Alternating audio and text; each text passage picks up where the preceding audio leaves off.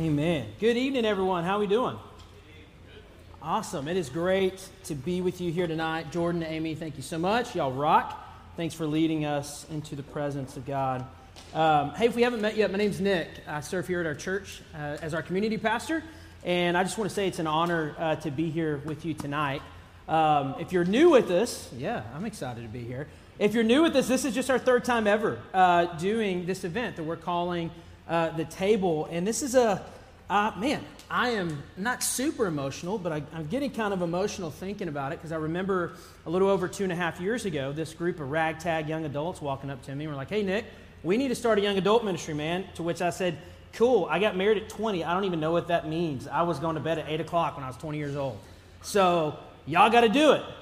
And I'm looking at this row and I see all of these amazing young adults that I've gotten to know over the past several years. My heart is like bursting with, uh, with pride and joy uh, because God is doing something really, really unique in our young adults. And that's not even counting our amazing college students that, that God has already been doing something really incredible uh, through amazing pastors like Austin Fisher and Carl Baker, and now through an incredible pastor, Miss Sydney Flieger, doing an awesome job, taking our college ministry to the next level. And I'm just, I'm grateful, I really am, uh, that I get to play a really small part uh, tonight. And I hope uh, and I believe that, that God has a word for us tonight uh, that'll help us uh, just honor Him more with, our, with our lives. And so, if you're joining us, um, you know, just this is your first time, we've been talking about over the last couple months God's will for our lives. What is God's will? I remember I became a Christian at 19 years old, and that was like the first thing in my mind. Man, God's will is this big, vast thing. What do I need to do to find out God's will so I don't mess this whole thing up, right? A lot of us, I know that weighs heavy on our mind. If you're in college, you're a young adult, you're thinking through, you want to honor Jesus, you want to, to serve him and, and, and make his name known, you want to follow God's will for your life. And Sydney did a great job, our first uh, event, explaining about the first step in knowing God. There are no shortcuts. You just need to, or knowing God's will is to one, know God. Because you don't want to have purpose without God. You'll just be miserable. And so Sydney did a great job talking about to know God's will, you first and foremost have to know God and be known by Him. And last month, Austin talked about uh, God's will is not something that we have to go way out of our way to discover and find. God's will is something that we obey.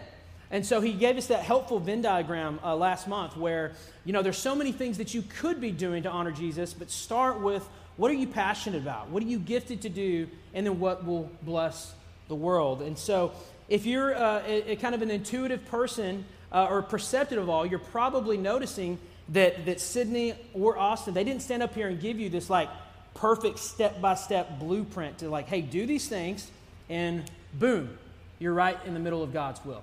Austin did a great job talking about that, that it's not as easy as re- finding a Bible passage and saying, that's what I'm going to do the rest of my life. The Bible is not clear on who you should marry, on what job you should take, on what school you should go to.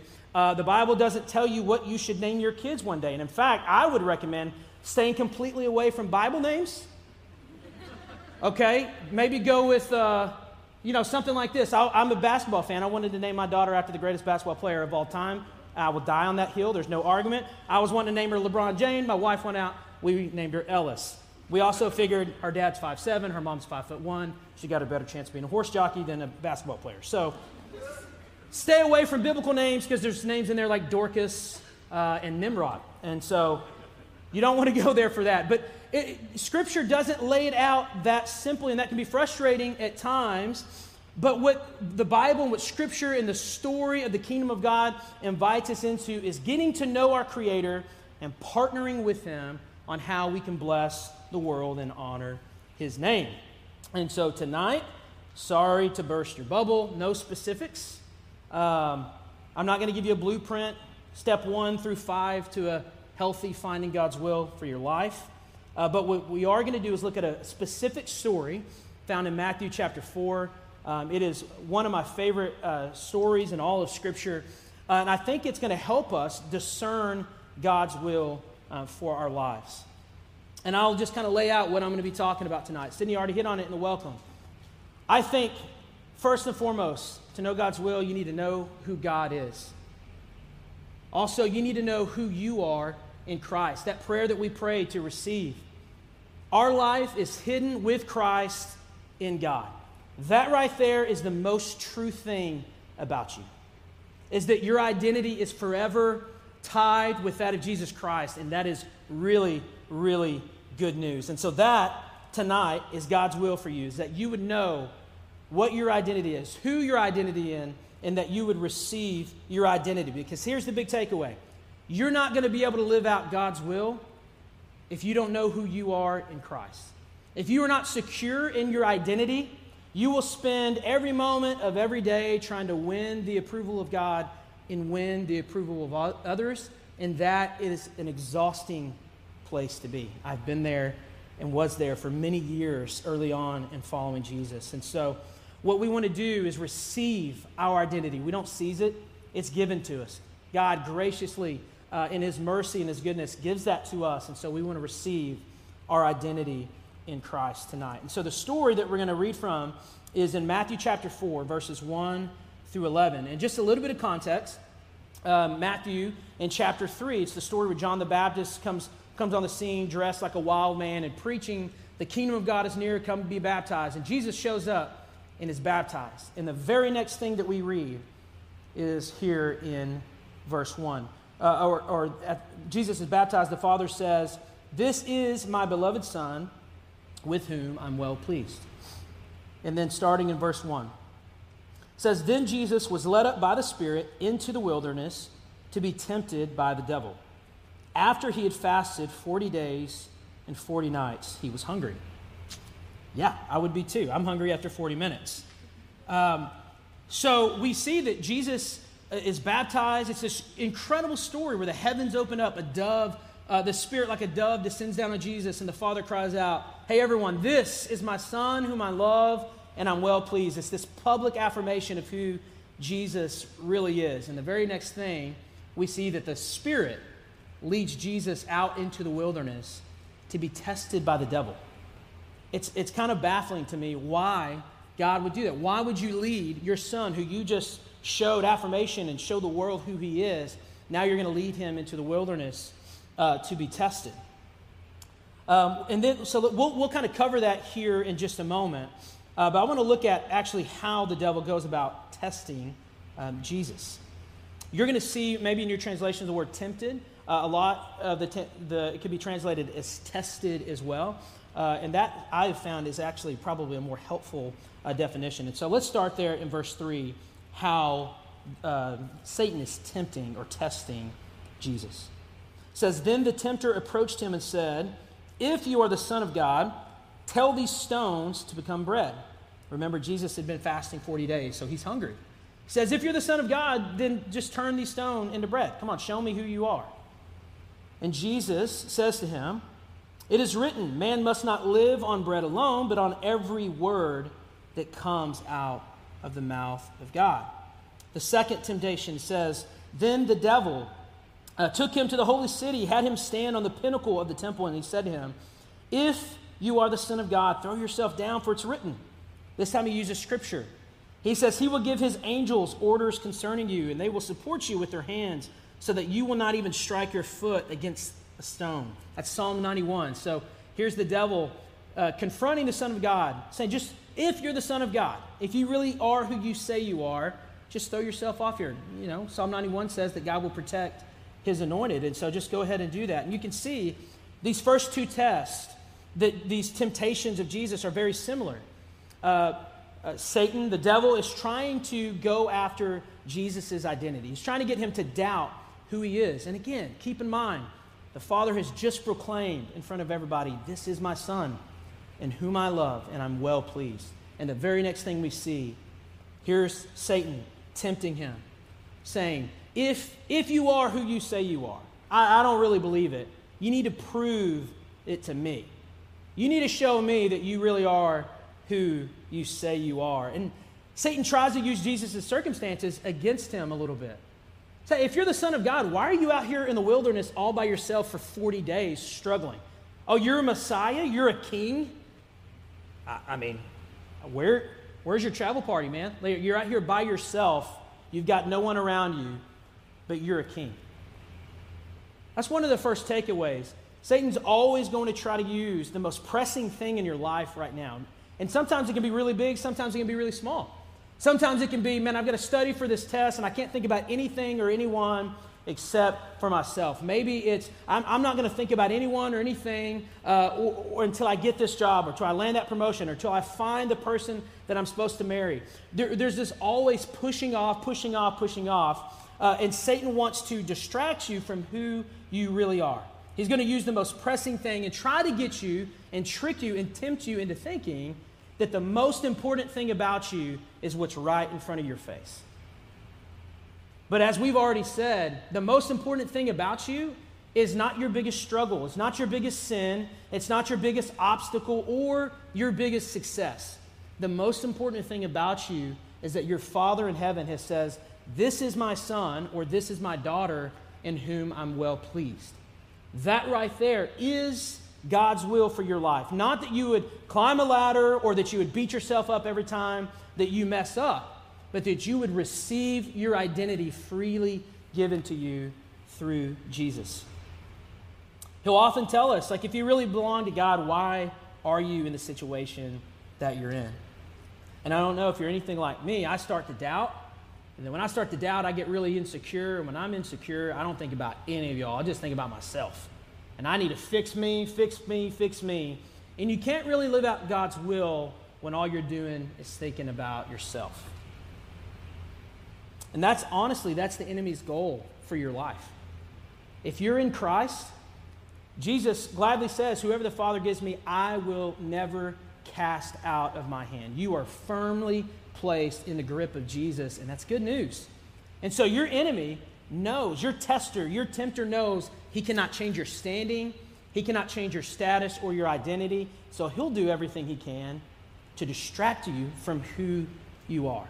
And if he can get you focused on yourself and not God and not your identity, then he can keep you from living out the full life that Jesus promised you. Listen to Jesus' response uh, when he comes back for that third temptation. Remember, he offers, he says, Hey, if, if you're if you're the Son of God, just, just kind of, you know, turn that stone into bread. That urgent need that Jesus had.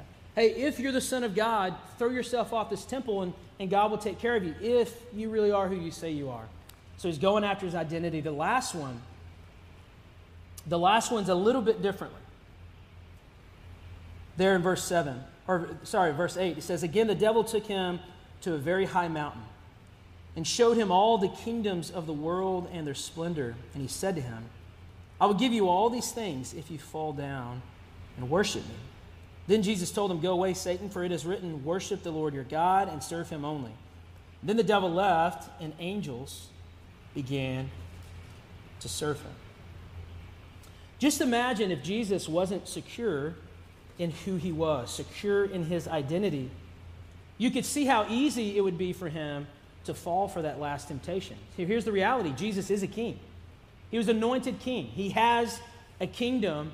And if Jesus isn't secure in his identity, he'll jump at the first chance to take control and seize a kingdom. And that is what your enemy wants to do for you. He wants to kind of muddy the waters a little bit. He wants to get you doubting who you are in Christ. And then he's going to come along and he's going to offer the subpar sinful, harmful kingdom to you. But in that moment, it's not going to look subpar. It's not going to look like it won't satisfy you. It'll look like the best thing in the world if you don't know who you are. But listen to Jesus' response. He says, Go away, Satan. It shook Jesus to his core. It offended him to his core to the point he says, Get out of here. I don't even want to think about a kingdom that has nothing to do with my Father because everything that I am, remember, his, his identity is wrapped up in the beloved Son in whom the Father loves. So the, the very idea to have some kingdom without the Father is not something that he is interested in. It's why Jesus was able to say a couple verses uh, earlier man shall not live on bread alone, but by on every word that proceeds out of the mouth of God. Jesus wasn't saying, like, you don't need food. Obviously, you need food. But if all you need is food and water, you're not human, you're just an animal. And Jesus is saying there's something more important than food and water to be human. it's the presence of God. That is the marker to be human. That's the only way that we become truly human is to live in the presence of God. And from that identity, Jesus passes the test. It's interesting uh, in Matthew 16, the only other time Jesus ever says, Get away, Satan, with such force and such just uh, gravitas, if you will, is actually found in Matthew 16. Now, Matthew 16 is where uh, Jesus asked Peter, Hey, who do people say that I am? He said, You're the Messiah. And Jesus said, You got it. I'm right. But in verse 21, let's see, we pick up the story there. It says, From then on, Jesus began to point out to his disciples that it was necessary for him to go to Jerusalem and suffer many things from the elders, chief priests, and scribes, to be killed and be raised the third day. And Peter took him aside and began to rebuke him, saying, Oh, no, Lord, this will never happen to you. You're not going to die. It cannot happen to you. Listen to Jesus' response to his best friend Get behind me, Satan. You're a hindrance to me. Because you're not thinking about God's concern, you're thinking about human concern, concerns. Now, I empathize with, with Peter here. I think if one of my best friends, I've got a few, you know, people in the periphery of my life is like, listen, man, I gotta, I gotta get out of town. I'm like, cool, we'll, we'll see you when I see you. But if it's your best friend, this is Peter and Jesus. He'd been best friends with him for three years, and, and, and Jesus tells him, hey, listen, I'm going to be killed. And Peter steps in and says, no, you're, you're the Messiah. Like we've been hearing about you for hundreds of years. Messiah means you ride into Rome and you start beating some, you know what. Like that's what kings and saviors and messiahs do. And Jesus says, Yeah, I was offered that by the tester, by the, temp- by the tempter, by the evil one, and it's got nothing to do with my Father. I don't want anything to do with that. The way that I usher in my kingdom is I don't conquer my enemies, I allow them to crucify me. Because this kingdom that Jesus operates is different. World kingdoms are about every kingdom that's ever existed. Newsflash, even ours, is about world domination and destroying those who stand in your path. That's not Jesus' kingdom. Jesus' kingdom is about giving up his life for his en- enemies. And so Peter correctly identified that Jesus was Messiah, but failed to realize what that looked like. He failed to realize the true identity of his king and thus his own identity. And Jesus was able to live this out and give up his life for his enemies again because he's received that proclamation from the Father This is my Son, in whom I love, and I'm well pleased. And just like Jesus, again, your, your tester is going to use your circumstances to cause you uh, to distract you. Um, and when you're distracted, when you're insecure, when you're not trusting and you're doubting the very goodness of God, that's when you will be offered the chance at your very own kingdom and it's going to seem really great. You're going to get to have a chance to do things your own way. In your kingdom, in my kingdom, it may look like when someone wrongs me, I'm just going to hold on to bitterness and unforgiveness. And I'm going to maybe talk about them behind their back. That feels right in the moment. That feels like that feels like a good way to operate a kingdom. Maybe it's for you, it's, you know, I'm stressed, and so you know, one extra drink's not a big deal. Maybe, maybe two, maybe three. And it sounds good in the moment to operate your kingdom your own way.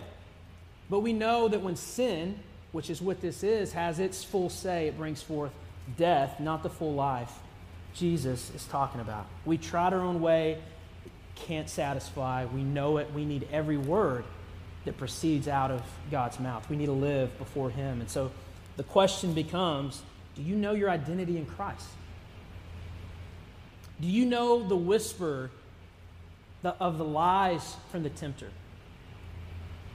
Jesus passed the test. Will you pass the test? Can you?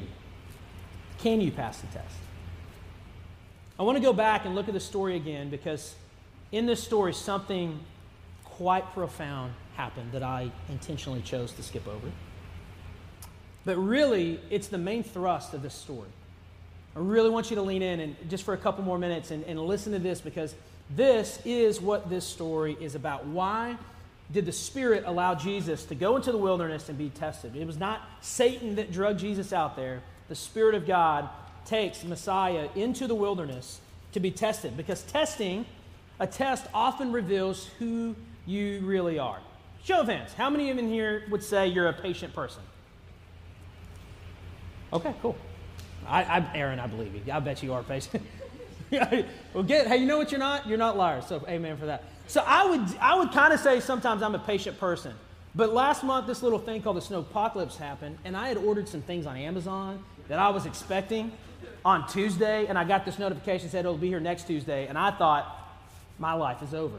Like, what in the world? I had some little LED strip lights that were coming my way, and now I've got to wait an extra week. Like, no, I am. And then that test revealed, yeah, I'm not a patient person. A test will reveal, you know, who you really are, not who you think you are, not some idealized version of yourself. A test will reveal who you really are. You know, oh, I'm loving and compassionate. Someone cuts you off in traffic, you turn into, you know, hey, okay. I don't even have to finish that. Thank you. Okay, so a test is going to reveal who you really are. So this test with the tempter is about to, to reveal who Jesus of Nazareth really is.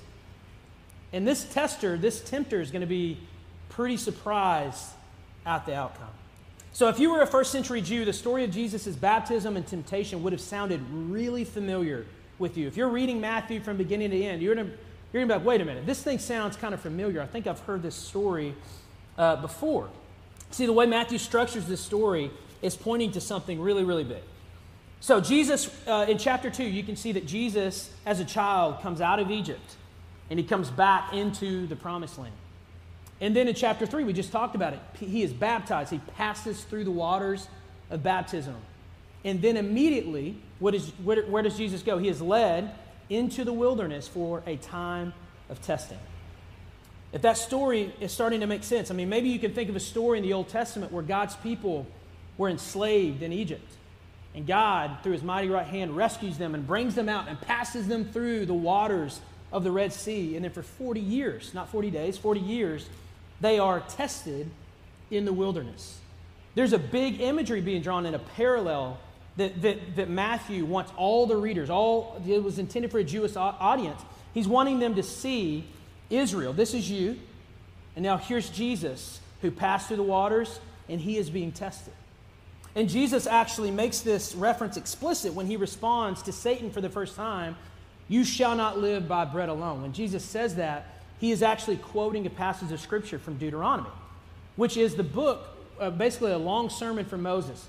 And he's reminding them, saying, All right, we were in slavery, God brought us out, and for 40 years we just kind of failed the test. And so here it is from Deuteronomy chapter 8, verses 2 and 3. It says, when Israel was finally about to leave the, uh, or the wilderness and enter into the land God promised them, this is what Moses said Remember that the Lord your God led you on the entire journey, these 40 years in the wilderness, so that he might humble you and test you to know what was in your heart, whether or not you would keep his commands. Now, he humbled you by letting you go hungry. Any of this sounded familiar? Then he gave you manna to eat, which you and your ancestors had not known, so that you might learn that man does not live on bread alone, but by every word that comes from the mouth of the Lord. And so Jesus is standing there being tested. And, and, and the in- interesting thing about this, every story in the gospel, there was an eyewitness account. Here, Jesus is alone. So it was Jesus himself that passed this story on. He wanted us to make sure that we, we receive this story. So let me ask you this. So Israel wanders in the desert for 40 years. And then they enter the promised land. That's good news, right? Did Israel pass the test? Israel failed miserably.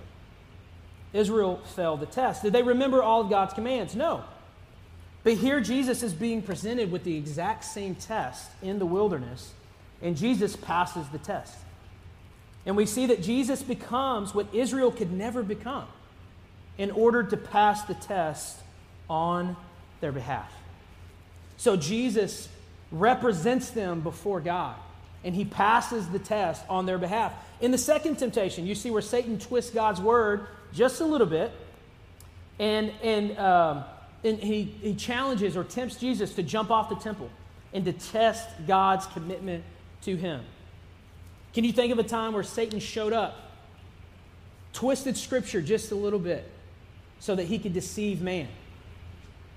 Maybe, maybe in Genesis 3 where God told Adam and Eve, Don't eat of that tree or you'll die. And Satan shows up and says, Are you sure you'll die? Or is God just kind of afraid you'll be a little bit more like him?